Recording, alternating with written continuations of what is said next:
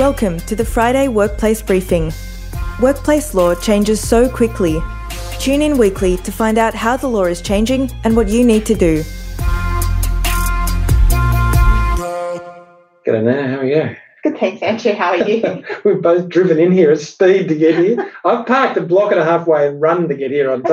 because the weather's nice, everyone's decided to come to the Can city. I just say, I'm, They doing should this to stay help you with- I'm running to help with your PT. Can I? I just can't believe that. okay, well, we've got some we've got some interesting stuff today. Obviously, Yeah. we're going to be talking about social media and its use, but really, sort of breaking news, I guess, is Yeah. the um, the Cranial Courts case that's come out. Yeah, the prosecution, it's finished Yeah, the And this this was with a young solicitor who was, as part of the course what she saw, saw traumatic and damaging material, and the findings effectively wasn't an appropriate system to manage that. Very, I mean, very tragic story, but at the end result, three hundred eighty thousand dollar fine and convicted and convicted. because they found a whole lot of other complaints about toxic workplace, intimidation, awful, awful, horrible behaviour.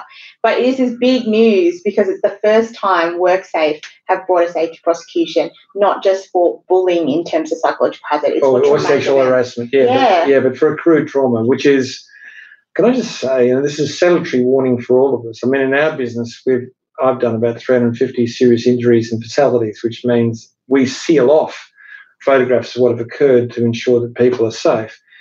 But you know, I worked as a nurse prior to that. There's a whole lot of jobs where people are visited by trauma or things that can affect them emotionally, and clearly it's an obligation on the employer in those circumstances to actually measure that level of risk and provide appropriate controls around it. So I look fascinating case because of the tragedy that's involved. and I don't want to delve into too greatly, to be honest. But as Nina says, it is the fire over the bow that point. says, yeah, it is a tipping point. point, and it basically says that if you fail to manage psychological risks, Which are- duty yeah, which are not in the top three of sexual harassment, bullying, and tr- And workplace trauma yeah. at work, it's not going to change, and the fine is substantial, and it's just a primary duty breach. Yeah, but I think this is giving them more confidence. Yeah, this and, the end of the wedge. Yeah, and they're going to start pursuing the other more easy to go psychological hazards like high job demands, which is affecting every workplace. Like we've seen it with the test case that they were trying to bring with NAB with the unions. Like it's only a matter of time. It is, and look, we've got the VBA case that started already, so Mm. there's cases that are sitting around. So that's one thing that's been sort of hot off the press in a way. The second one is New South Wales and their inability to make a decision, really. you know, we're going to talk a little bit. There's been some legislative changes that have come through which have doubled the penalty for recklessness to 10, 10 years jail. 10 and, yeah. and I think something like six or eight, is it 10? I don't know how much, how many million you can be fined now there. I think it's almost 10 million. Yeah. But that was sort of a sort of what they did because they hadn't brought in industrial manslaughter like everyone else but Tasmania. but at the same time as doing this, because there's a gross negligence test in New South Wales, which is part of recklessness, which is in fact almost an identical test to workplace manslaughter in Victoria. So they've increased that to 10 years, and now they're saying, okay, well, we're going to introduce industrial manslaughter. Next year, Yeah. it's happening. So one sort of, you've got to wonder what happens. Know, And it's like two different. they got sort of halfway to Yeah. try and deal with not having it. When they get it, are they going to drop it back to five years and all that? stuff? I don't know. But if they don't, you'll find Victoria and Western Australia, Queensland and South Australia doubling their penalties again. And we're going to have this crazy situation where throughout Australia, once again, different tests will apply for recklessness, different penalties will apply for it. It Yeah. was just nonsense. Anyway, we could go on about that, couldn't we? All right. Let's just go to our first case that we really want to talk about. Yeah, so, and that's dealing with overseas employees. And this was an American employee who was employed to work in Argentina Mhm. by an Australian business, and the place of contract was Australia. That's Yeah. where the digital contract was formed. This is not easy law, can I just say, but it has massive consequences because if Australian law applies, and this was a general protections claim that was brought, And it was a jurisdictional objection saying they weren't covered by the Fair Work yeah, Act. then you've got this issue of Australian safety law applying, arguably the Workers' comp. workers' compensation, privacy law. And remember, privacy law is very different throughout the world, so it has a very, it's a very strong regime in Europe. South America, it's almost an absent regime. So what this does, it means if you're contracting, the forum of contracting is Australia, then it's an Australian contract, therefore Australian law applies. Yeah, I think the test was it had to be performing work outside of Australia and that the contract wasn't formed, Formed in outside Australia. So there's two That's the tests. only way you can be the exception. Yeah. Yeah. In the old days, this used to be called the, the postal acceptance rule. So in the in the area place in which you accepted the contract, Yeah, signed it, right. and posted it, that used to be the form. But now, because it's digital, if you're sending it from your digital thing and someone signs it and it's accepted here, then because this is the place of DocuSign, I'm afraid. So I could be anywhere in the world and I sign it and you're in Australia and then it becomes Yeah, I'm the employer. So this is because you're the one who's receiving Yeah. it. Okay. All gotcha. right, scary, isn't it? Think about that. okay, I just fun. Look, this is something which I we've got two cases yeah. today: one on ignoring consultants, and one on not having very good consultants. Probably I went too far, did I? But this is one about ignoring consultants. Nina, Yeah, so this one was, I think, an interesting case because they built it to be so much bigger than it was. Like originally, so it, it was involving a mine, and the superintendent of the mine had gone in to inspect the walls because four workers had come out and said sediment was falling down. When the superintendent went to inspect it, it fell and crushed him. And the fact that I think 10 extra people had been coming in and out, they WorkSafe said it was extremely serious and they brought reckless conduct charges against the organisation and the CEO, 14 charges, and they Yeah. were up for a maximum penalty of $35 million. What did the consultant say first before we come back to what happened? Yeah, yeah, no, no, no. Wait, well, I'll, get, I'll get there. I'll get there. But eventually, it wound way back to just four simple charges for failing to breach. And what really sunk them was the fact that they had received advice from a consultant that raised this risk Yeah. and who had outlined how they could easily fix it, and they ignored it. They did nothing about it. And the key thing, which I'm getting to, you would calm down, is Sorry, I've been that in a rush. it wasn't covered under legal professional privilege. So all the time when there is a safety incident, we always advise clients to engage a consultant under privilege to go in and do an investigation to find out what was wrong and how to fix it. If it's done under legal professional privilege, that report is not accessible to WorkSafe. And we've had cases where when a client does it themselves out of best interest because they're wanting to get it fixed, WorkSafe will then make a Section 100 request to request it, and they can use that to form the basis of the prosecution. And like we saw in this case, really helped the evidence. Or the other one is just do what you're told. Follow the consultant's advice. I mean, if you're going to do it not under privilege, Yeah, then, that's then you've got a gun pointed at your head and you're really going to Yeah. say, do you feel lucky, punk? You know, it's sort of Clint Eastwood stuff, really, oh isn't my it? God. and by the way, delay is not an excuse. If you say, "Oh, we were going to get around to it," that doesn't fly. no, no, it doesn't fly. It just makes you look dopey. All right, We're going to move on to the next case, which is. all right, I'll do it. You clearly, I'm going to say the wrong thing, aren't I? yeah, Really? you are. So this is a small business employer who terminated an employee because they didn't follow lawful and reasonable instru- instructions and often acted beyond their role. The problem was they didn't comply with the small business fair, small business, Business fair code. dismissal code because they didn't let the employee know that the meetings were disciplinary meetings, didn't in the warnings didn't let them know there was risk of termination, created a performance improvement plan and then didn't comply with it. and their whole defense was around the fact that, hey, we engaged a third party consultant, so we shouldn't be liable for this. And it was one of those generic, I'm being, now I'm being, Can I, can I just say, if you buy dumb advice, you're just as liable as having no advice at all. That's it, the truth. It was yeah, one of those generic services which just give you a bunch of templates but no tailored advice, and they did, just applied it without really thinking it through, such as creating a performance improvement plan and not following it, and so they got slapped. Can I well, Nina and I constantly see off the shelf advice from, I'll call it off the shelf, sometimes it's in person, so it's somebody who fell off the shelf, oh my gosh! but safety advice and HR advice. And I just want to be clear about it. Getting dumb advice doesn't help you, it creates a liability for you. You either get good advice, pay for it, and determine A, am I going to get it under privilege, or B, am I going to follow it? But taking something off the shelf and trying to plug it into a business doesn't, doesn't work work. because all safety and all HR is built around process and consultation. Mhm. So, in other words, you're going to have to fashion it to meet your business, and that you actually need some skills. Okay. Yeah. All right. Well, let's jump ahead. We're moving okay. New South Wales WHS bill. Well, what can I? What I just got to laugh at them, don't you? So I'll tell you what Oh it my is. They've moved category one offences, which is recklessness, and that also can involve gross negligence, from nearly four million to ten and a half million. huge. Yeah, officers can move from about eight hundred thousand to two million, And and then other individuals is one million. now. yeah, and off to jail for ten years. The reason they did this is, well, who knows what goes on in New South Wales WorkSafe eh? and the legislators. But what they did really is this is a halfway house because they didn't have industrial manslaughter. They had one under the Crimes Act, very hard to prove. The answer is the only sensible answer is there's some sort of sop that they can lift it up a little bit for the more serious sides.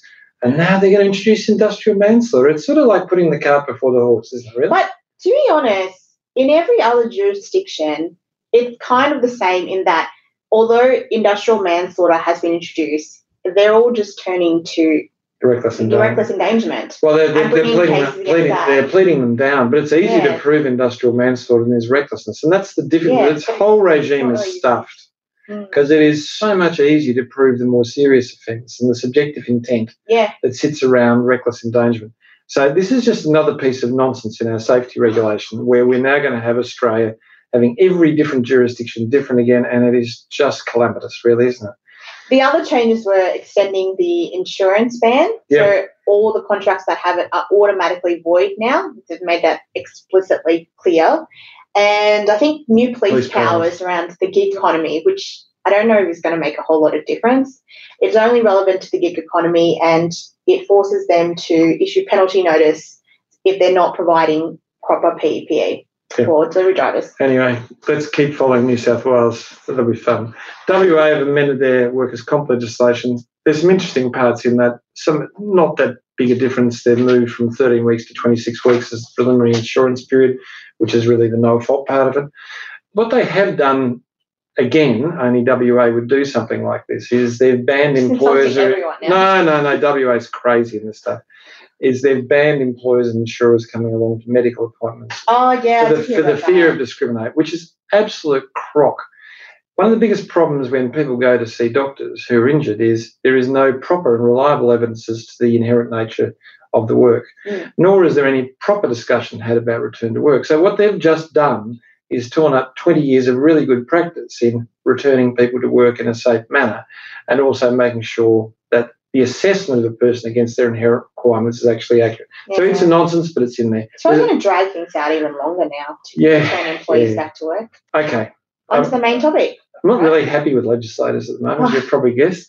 But let's go to the major topic, which is social media, the do's and don'ts.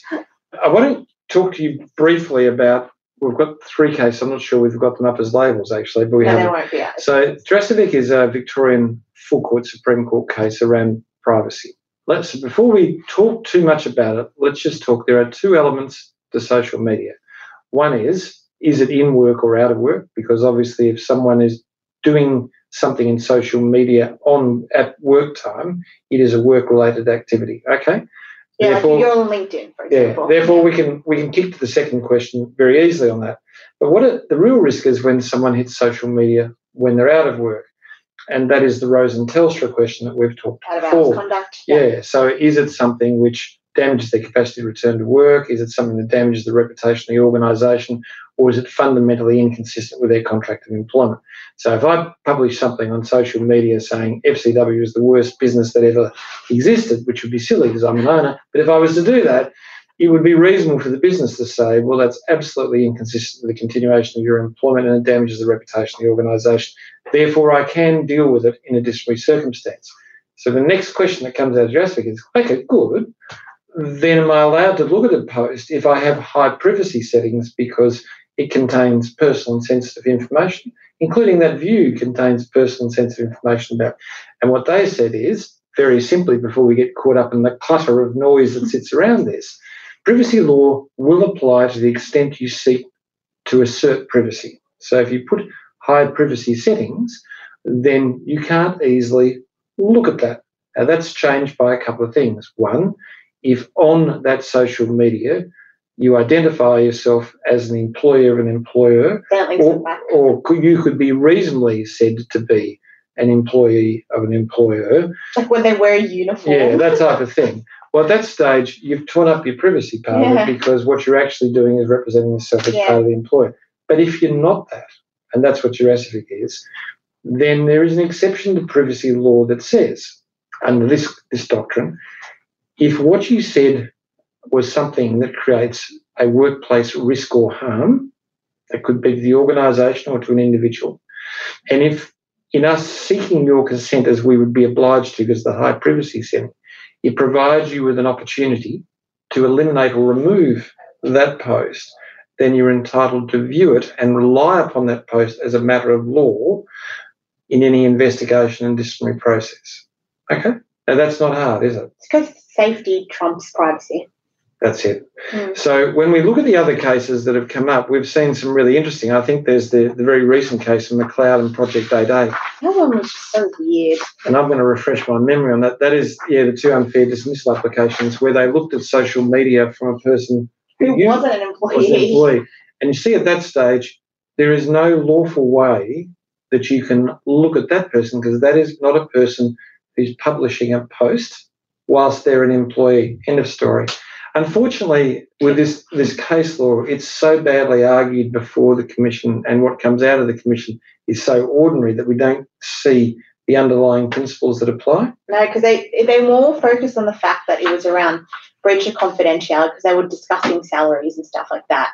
But the way that they found the information was, you're right, they went through a previous employee's phone, uh, sorry, work phone who had logged in, and the another employee logged in and read those posts and then reported it back to the employer. Yeah. So how could that possibly be deemed to be okay? Yeah, well, it's unlawful. And the problem is when you get on something unlawful, the question is, are you then allowed to rely upon that in a court? And there's a number of discretions. Teresovic has a very limited role under which you can rely on those, and that's what the case is about. And look, we've seen a couple of other cases. We saw Thompson and 360 Finance, which was a guy who published some rude memes about a girl. The girl let it go the first time, said, don't do it, and he went and did it again. There's a whole lot of those cases, but where they go to hurt or affect somebody, then and they're out of work, Rose and Telstra says we can look at them. The next question is, is there something, is there a privacy wall that sits in front of us? And the answer is Resovic, if there is a privacy wall because there's high privacy settings, then you can penetrate that privacy where there is a risk that in the investigative process it will be damaged. By the way, this is exactly the same thinking that goes on where we stand someone down. We stand someone down so they can't interfere in the investigation Yeah. we're, we're they're ready and willing and able to work, but the law says there is an exception to protect the integrity of evidence Yeah. in the think that's a good way to investigation. Does that make sense? I hope so because you can't respond. Oh my god. oh, it's been a We long day. have to publish this one. We have to go live? Okay, so let's go to the case study now. Okay, and this will be fun because Nina and I haven't talked about this one, and I did this one at between nine fifteen and nine thirty oh this oh my morning. gosh. While I was driving. Guns for Hire Lawyers DL had a strict social media policy which included a prohibition on publishing anything on social media identifying yourself as an employee, harassing or otherwise improperly treating another employee. The policy was an off the shelf policy and had an out of hours coverage clause for misconduct and confidentiality clause. David, a senior lawyer, was sick and tired of the weekly performance check ins run by a HR consultant with his principal. Rather than mentoring and developing him, it was more like a performance improvement plan. He explained to both it was not a helpful process. His workload was unstructured and a huge volume, which meant he could never keep up and it was stressing him. Their response was that he needs to be prioritizing his work. He was feeling confused, stressed, and was having trouble sleeping. After a few drinks one night, he superimposed a pig's head on the principal's website photo with a speech balloon saying, Yes, we love you, but here are 3,000 things we want you to give priority. Where did you come with this? It went onto his Instagram account, which did not identify him as an employee, and he had no work friends on his account. It had the highest privacy setting, and he was a member of the Old St. Kevin's Rowing Club, as was the HR consultant's husband, Trevor. Trevor showed his wife, took a screenshot and provided it to the CEO and principal. David was called into disciplinary meeting, offered a support person, and then summarily dismissed by the CEO. There you go. How about that? How do you come up with this? Was David's dismissal an unfair dismissal? Okay, well, what are our four tests? The first one is Valid reason. was it a valid reason? Mm, God, it's close to not being a valid reason, isn't it? I think it's a valid reason. I think you can argue that that is misconduct. Okay, well, let's say it's misconduct. Yeah, I mean, The you, you bullied someone. Like, what do you mean? If if I did that to you, that's not okay. You get me down. we should be saying, come to the next meeting. You'd have to read it and understand it, but you, you get the snort. Okay, so so valid reason. Okay, and obviously, although it's we should go through the out of hours Yeah. conduct and everything like that. Yeah. Although he's not made it clear that he's an employee, the fact that it could cause harm to another person, it's making fun of them. I think is enough. Uh, okay, we'll stop there. The problem is it's got a high privacy setting. No other employee, nobody would recognise that person as the CEO. Well, he guy didn't know- Well, how else did Trevor rate Well, it? he You know, there was. That- enough there to, to, to well, I think raise you, the you, attention. you're reading between the lines. but I'm just saying, at that stage, this is not. I'm just trying to think of the name of the the Aboriginal, the case about the Aboriginal organisation, where the guy who was a um, helping young men with drinking, not helping them drink, but helping them managing drinking and violence, got drunk on the weekend and oh yeah, yeah. yeah, uh, uh, its name escapes me. It normally doesn't. But anyway, and he was locked up, and then he was terminated. And the court said, "Yeah, well, look, when your job is preventing people from harming themselves and harming others, and you go and do just that, then you meet all three tests. You damage the reputation. It's inconsistent with your job, and you're placing others at risk. So you get it, but." He wasn't. He was just making a comment and put a big sit on. I think even if you don't say it's like the reputational damage, the moment it came to the principal's attention, that's misconduct. You, they know it's about them. That You- too. Okay, I just want to test. It causes harm. Like, yeah, okay. But can't- so I think the real issue with this is when you look at the issue as a whole, you could not summarily terminate this guy. You could give him a warning. So it's unreasonable. You've got to a Yeah, stage well- where the, the punishment doesn't fit the crime. yeah, well, they didn't even do a show cause process. Well, just, like, just, yeah. just pretend did. Yeah. Okay, but I'm saying uh, here the level of naughtiness is pretty low. yeah, It's- you, you'd give them a warning. you give him a warning and, and probably pork for a week.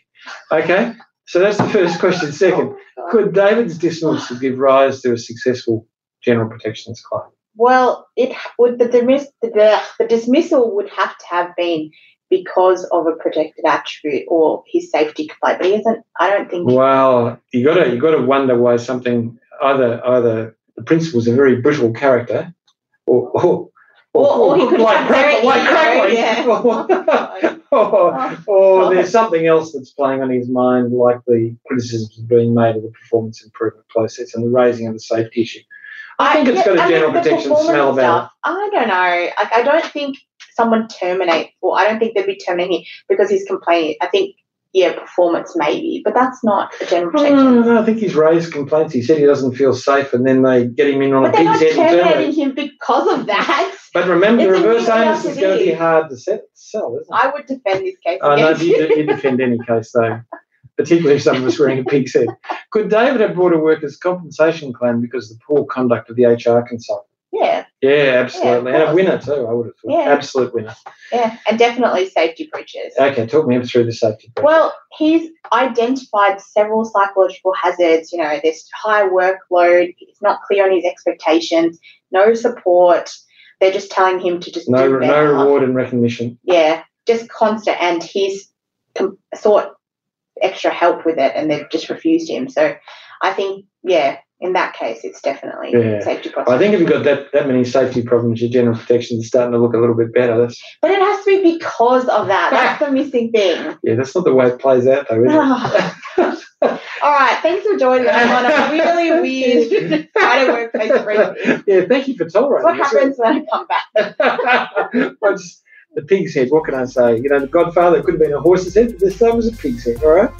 Thanks for Glad to have you back there. Give us a thumbs up. Yeah, give us a thumbs up. See you later. Bye bye. Bye.